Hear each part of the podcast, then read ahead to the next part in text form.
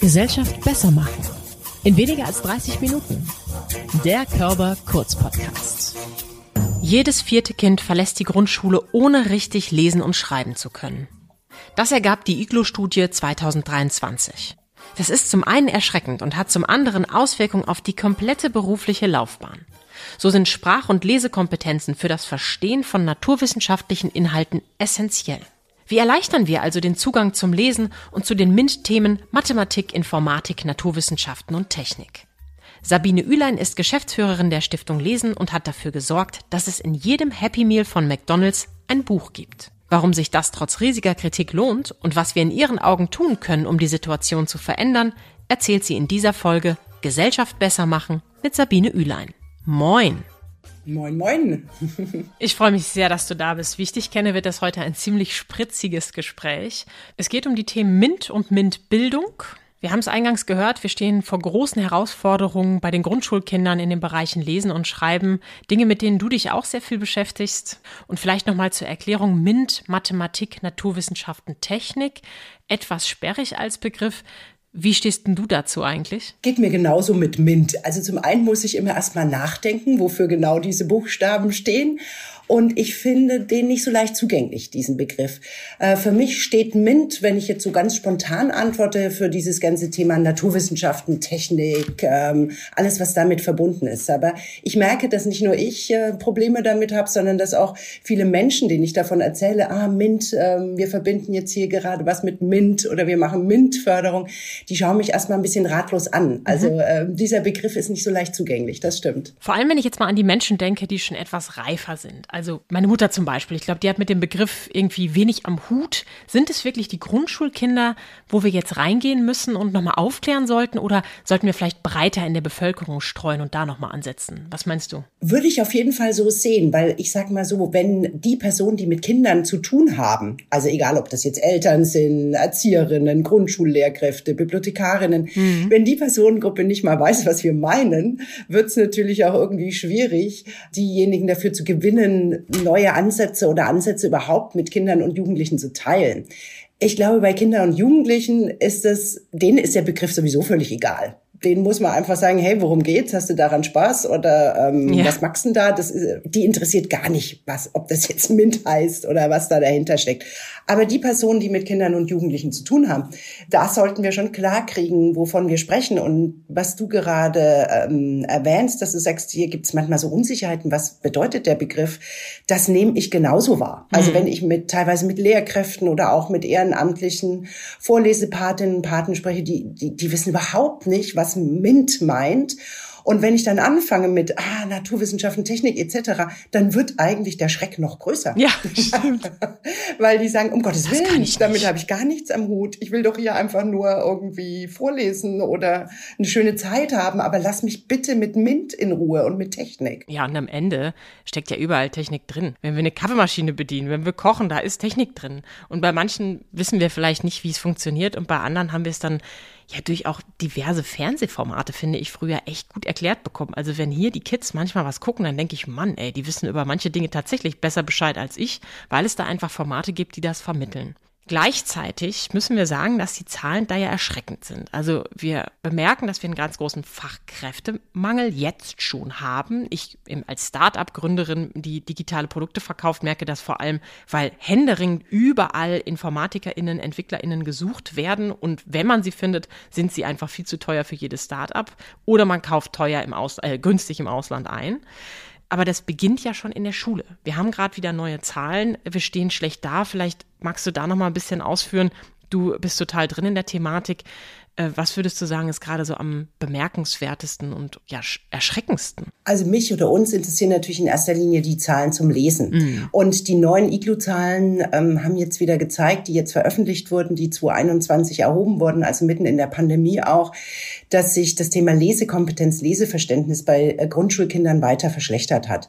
Also wir müssen aufgrund der neuen Zahlen davon ausgehen, dass jedes vierte Kind die Grundschule verlässt, ohne ausreichend lesen und schreiben zu können. Ja, krass. Und hinter diesem nüchternen Satz steht einfach, dass Also diese Kinder, die ähm, nicht die Mindeststandards beim, beim Lesen erreichen, dass die, wenn wir ganz ehrlich sind, keinerlei Chance haben, in den nächsten Klassen mitzukommen.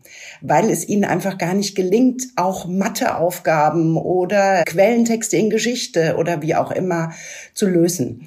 Und das ist wirklich, wirklich ein Problem, weil diese Kinder, die das betrifft, haben einfach keine Chance, einen erfol erfolgreichen Bildungsabschluss ähm, hinzulegen, also einen Schulabschluss.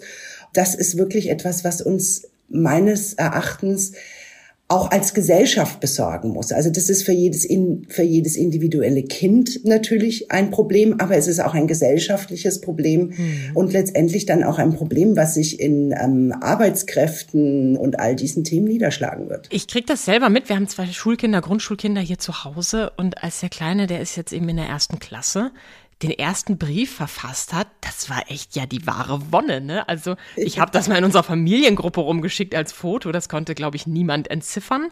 Wenn wir als Bezugspersonen gleichzeitig so ein bisschen stärker reingehen und ähm, ungefähr ein Gefühl dafür haben, was was meinen könnte. Und es ist natürlich viel Lautschrift, also wie es sich anhört, so schreibe ich es einfach. Und dann ist der Jazzdance natürlich komplett anders geschrieben als AG, als wir das jetzt aus dem Englischen kennen würden. Gleichzeitig bemerke ich, der hat da Bock drauf, der hat da Freude dran, der wird hier bestätigt, das weiterzumachen und dann schreibt er eben auch Briefe an all seine Verwandten, Freunde und so weiter. Mhm. Und das ist ja einfach die Übung, ne? Das motorische Üben, der ist jetzt auch noch vermutlich Linkshänder. Das heißt, wir üben gerade ja. irgendwie doppelt. Und wenn ich mir dann vorstelle, dass es Kinder gibt, die da gar keine Verbesserung haben, dann frage ich mich, ob es irgendwie auch ein stärkeres Auseinanderdriften gibt von Elternhäusern, die irgendwie versuchen, die Kinder zu fördern und eben die, die das überhaupt nicht berücksichtigen. Hast mhm. du da mhm. eine Ahnung, wie das so auseinanderklafft? Also ich glaube, wir müssen uns auch die Zeit vor der Schule anschauen. Kinder kommen mit so unterschiedlichen Voraussetzungen einfach schon in die Schule, was Wortschatz betrifft, mhm. was Motorik betrifft, was Sprachgefühl, all das betrifft. Und dann kommen sie in diese erste Klasse und da sitzt eine wahnsinnig heterogene Gruppe inzwischen. Ja.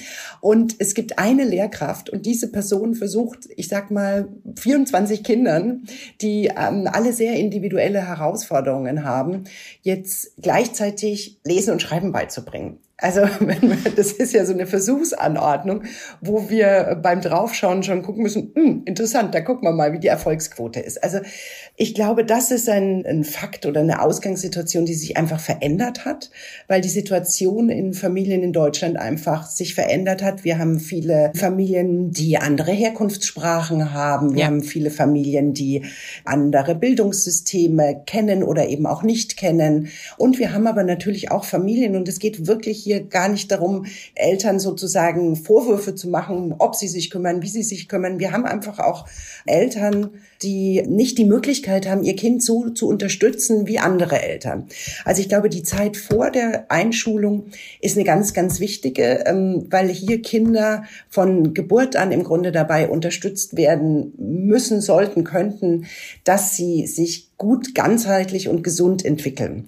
Und dann kommt ja ein Punkt, den du gerade erwähntest, also wir alle haben ja vergessen, ehrlich gesagt, wie das mit dem Lesen und Schreiben lernen ging. Ja. Also total. ich kann mich nicht erinnern, es, ich konnte halt irgendwann. Ja, aber dass das und du du erlebst es ja gerade auch ähm, an deinem Sohn, dass es wirklich Arbeit ist, dass das ein Prozess ist, der ganz lange dauern kann, der auch ganz unterschiedlich dauert bei Kindern. Mhm. Mal dauert ein paar Wochen, mal dauert ein paar Monate wo aber dieser Fakt üben, den du gerade erwähnt hast, wirklich ein ganz großer ist. Also Kinder müssen üben, wirklich, um lesen zu lernen, um schreiben zu lernen, um leseflüssig zu werden. Es ist ganz witzig, wenn man Kinder dabei beobachtet, wie sie lesen lernen. Du kennst das vielleicht, da erst kommen einzelne Worte hm. und irgendwann muss aber dieser Punkt erreicht werden, dass ich diese Worte schnell genug hintereinander lesen kann, dass ich auch am Ende ergibt. des Satzes noch weiß, ja. was am Anfang stand, weil sonst klappt es nicht mit dem sinnentnehmenden Lesen. Und so ist es mit dem Schreiben genauso. Das ist natürlich genau der Punkt, zu sagen, wie unterstützen wir Kinder, die eben nicht diese zusätzliche Hilfe oder Unterstützung auch in ihrer Familie bekommen können, warum auch immer. Also wie gelingt es uns alle Kinder mitzunehmen in der Grundschule? Und wie gelingt es aber zum Beispiel jetzt auch vor der Grundschule schon für größere Gerechtigkeit in den Ausgangssituationen zu sorgen. Das war auch eines der großen Themen bei dem Kongress, wo wir uns kennengelernt haben, nämlich die MINT vernetzt Jahrestagung. Da ging es eben genau darum, verschiedene Disziplinen und Bereiche zusammenzubringen, Ideen zu finden, wie können wir sowas schaffen.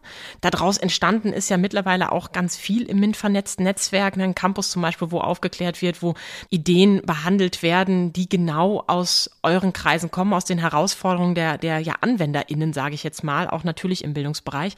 Und die Diversität und die Bildungsungerechtigkeit oder eben Nicht-Gleichheit, das ist eben auch, glaube ich, ein großes Herzensthema von ganz vielen Leuten. Du hast es gerade schon angesprochen. Was macht denn so eine Lehrkraft vor so einer Klasse mit so wahnsinnig heterogenen Kindern, die da sitzen, die einfach komplett andere Voraussetzungen haben, andere Privilegien auch genießen? Das muss man ja auch nochmal ganz klar sagen. Also, wie schaffen wir es, da eine Brücke zu schlagen? Hast du Ideen? Auch da würde ich sagen, wir dürfen nicht warten, bis diese vielen verschiedenen Kinder vor der Lehrkraft sitzen, sondern wir müssen viel früher ran. Wir müssen im Grunde Eltern so früh wie möglich zu BildungspartnerInnen ihrer Kinder machen. Und das meine ich jetzt nicht im Sinne einer irgendwie vergeistigten, bildungselaborierten Frühförderung von Kindern, sondern dass wir allen Eltern, egal welcher Herkunft, egal welcher Herkunftssprache, zeigen, welche Wege, welche Institutionen, welche Aktivitäten Sie und Ihre Kinder dabei unterstützen, erfolgreich sein zu können. Dazu gehört so eine Institution wie die Kita, mhm. wo ganz, ganz viel ja auch passiert an Vorläuferfähigkeiten. Ähm, ich glaube, das lassen wir häufig aus, diesen starken Blick darauf, was kann Kita leisten. Wir können auch noch früher gehen. Wir können sagen, was kann Kindertagespflege leisten. Also wie unterstützen wir all die Personen neben den Eltern, die äh, früh Kontakt zu Kindern haben, um Kinder hier bestmöglich zu begleiten. Das ist das eine. Und andererseits aber, wie ermutigen wir Eltern, hier ihren Kindern Zugang zu Sprache, zu Spiel, zu Möglichkeiten, wo sie ausprobieren sich können, wo sie wachsen können, zu geben. Und das ist, glaube ich, so der Punkt. Also wir sprechen ja auch viel mit Eltern, die in ähm, Settings ihre Kinder aufwachsen sehen oder leben, die nicht so privilegiert sind. Und die sagen natürlich, und das kann ich super gut nachvollziehen, ich habe zwei Jobs, ich bin alleinerziehend mm. und wenn ich abends nach Hause komme, bin ich irgendwie froh, wenn alle was zu essen hatten und alle im Bett sind. Und ja. da denke ich jetzt nicht mehr drüber nach, wie ich meinem Kind oder meinen Kindern liebevoll eine Stunde was vorlesen kann. Ich bin einfach selber auch platt. Mhm. Und das sind so, denke ich, Situationen, die, die müssen wir, die wir versuchen, Eltern zu motivieren, auch anerkennen und sagen, hey, wie können wir es dir einfacher machen? Mhm. Wie können wir dir zeigen, welchen Effekt das hat?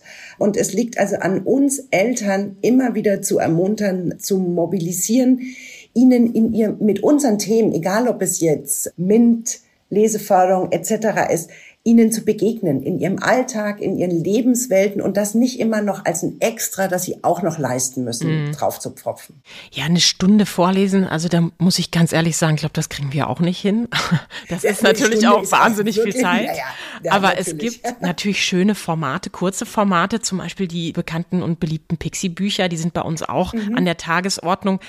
Und gleichzeitig ist da auch nochmal ein sehr, sehr smarter Move von dir gemacht worden oder von euch als Stiftung Lesen. Ihr habt dafür gesorgt, dass in den Happy Meals, die, glaube ich, in Deutschland jeder Mensch irgendwie schon mal gesehen oder gehört hat, spätestens durch irgendwelche Plakate, viele vielleicht auch schon mal selbst konsumiert oder für Kinder gekauft haben, solche kleinen Bücher integriert worden sind. Und das finde ich eine so smarte Idee. Ich meine, ich weiß, du hast da Gegenwind bekommen. Wie kann man denn auch noch da ein hochwertiges Produkt, ein Buch jetzt hier mit dieser Marke versauen? Ja, aus persönlicher Sicht sage ich auch, ich möchte gar nicht so gerne, dass unsere Kinder überall und permanent dieses Branding haben.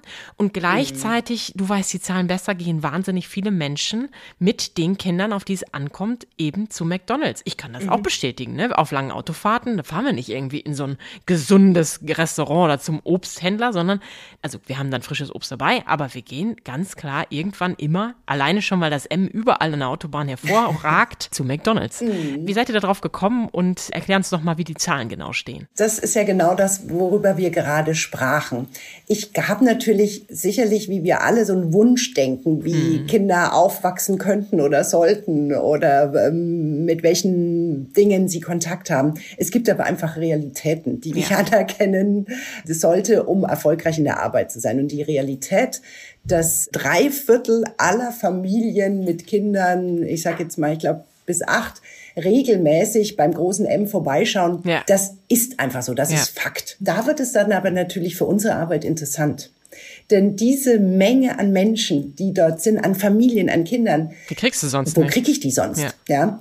Daher waren wir, als McDonalds erstmals auf uns zukam, mit der Idee, ins Happy Meal auch Bücher aufzunehmen, war ich im Grunde sofort wie elektrisiert, weil ich mir gedacht habe, das ist eine Reichweite und mm. das mhm. ist ein Zugang zu Familien, den können alle Buchhandlungen, alle Bibliotheken und alle Stiftungen, die sich um Leseförderung kümmern, zusammen einfach gar nicht erreichen. Mhm. Also diese Abermillionen von ähm, Familien, die dort sind. McDonald's hatte das auch schon in anderen europäischen Ländern ausprobiert, Bücher ins Happy Meal zu bringen. Und insofern waren wir sehr, ähm, sehr bereit, da von Anfang an dabei zu sein, weil wir einfach immer nach Möglichkeiten suchen, Wirklichkeit zu verändern mhm. oder Realität zu antizipieren, um sie zu nutzen, unsere Botschaften zu senden.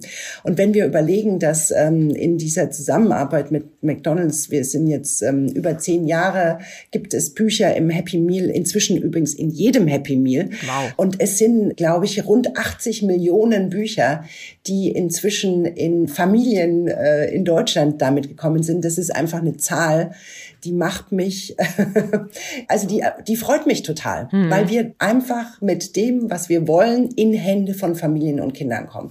Und wir haben uns auch angeguckt, was machen die Familien damit, mit diesen Büchern? Ist das so ein One-Shot? Das nehme ich halt mit, wie, wie Spielzeug das ja auch häufig ist im Happy Meal. Und wir haben gesehen, nee, das wird häufiger zur Hand genommen. Es gibt okay. auch, was wir als Anschlusskommunikation bezeichnen. Also es wird über diese Bücher gesprochen, es wird über die Geschichten besprochen. Insofern ist das unser Weg, den wir für das, was wir uns vorgenommen haben, nämlich mehr Familien dazu zu bekommen, vorzulesen, dass Lesen Geschichten einen Wert hat in der Familie, zu erreichen. Das ist, das ist fantastisch, dass mhm. wir das machen können. Du hast gerade davon gesprochen, in der Realität stattzufinden. Und das finde ich auch so wertvoll, weil wir haben so oft, dass wir irgendwo in unserem AkademikerInnen Türmlein Dinge planen, analysieren und sagen, wir müssten und könnten und sollten. Und das, was dann so toll ist oder sein könnte, kommt in der Welt gar nicht so richtig an, weil es einfach realitätsfern ist. Das finde ich auf jeden Fall sehr, sehr wichtig. Und genauso wichtig finde ich auch da nochmal der Realität ins Auge zu blicken. Zum einen ist das natürlich ein super schöner Case. Zum anderen, und auch das kriege ich mit, auch bei unseren Kindern, wollen die Kinder immer mehr ins Digitale. So, ich selber mache wahnsinnig viele digitale Produkte. Ich bin gleichzeitig Psychologin und schaue da auch mal mit so einem skeptisch-kritischen Blick drauf.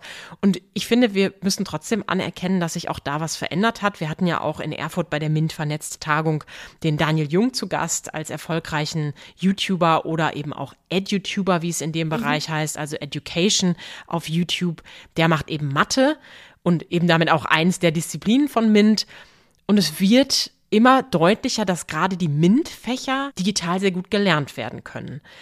Und dann frage ich mich natürlich, nimmt dadurch nicht der Wert des Buches, vor allem in Kombination mit diesen ganzen Unterhaltungsmedien auf den ganzen digitalen Netzwerken, immer weiter ab? Für mich ist Buch, also physisches Buch, ist ein Ausspielmedium von Geschichten. Nennen ja. wir es mal so.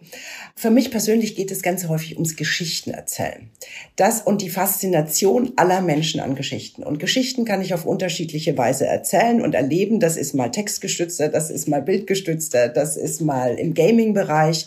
Es hat alles seinen Wert und ich tue mich sehr schwer damit, also hier irgendwas gegeneinander auszuspielen. Mm. Das ist überhaupt nicht mein Blick darauf. Und auch in der Sprach- und Leseförderung haben digitale Angebote eine totale Berechtigung und häufig auch einen Mehrwert, mhm. aber nicht immer.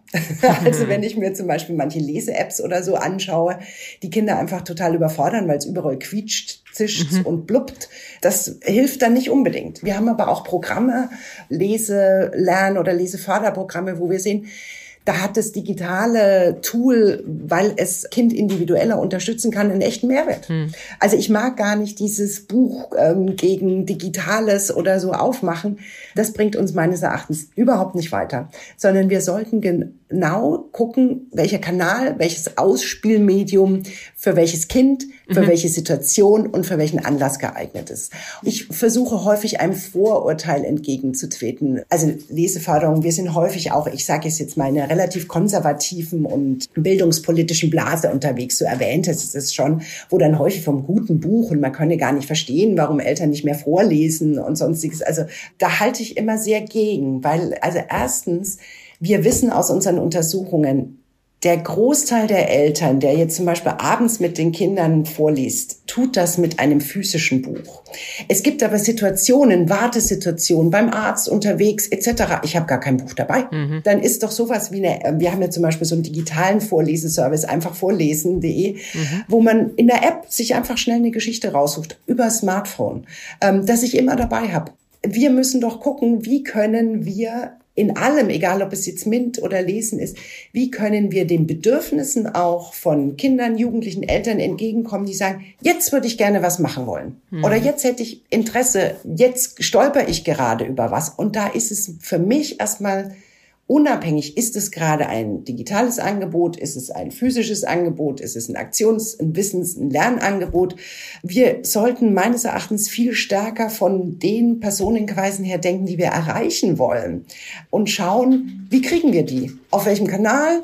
Mit welchem Tool, mit welcher Ansprache? Absolut. Bei MINT, also ich musste gerade an meine Medienproduktionsstudiumszeit denken, als wir dann so Programme gelernt haben zur Bildverarbeitung und so weiter. Dann bin ich in die Bibliothek gegangen und dann gab es da ganz bestimmte Anleitungsbücher und dann habe ich das versucht nachzumachen. Und ich musste ganz ehrlich sagen, so sehr ich Bücher auch liebe, war das überhaupt nicht dasselbe, als wenn ich heute einfach mal eben in meiner Suchmaschine eingebe, was ich suche, kriege ein Tutorial und kann das dann sofort umsetzen.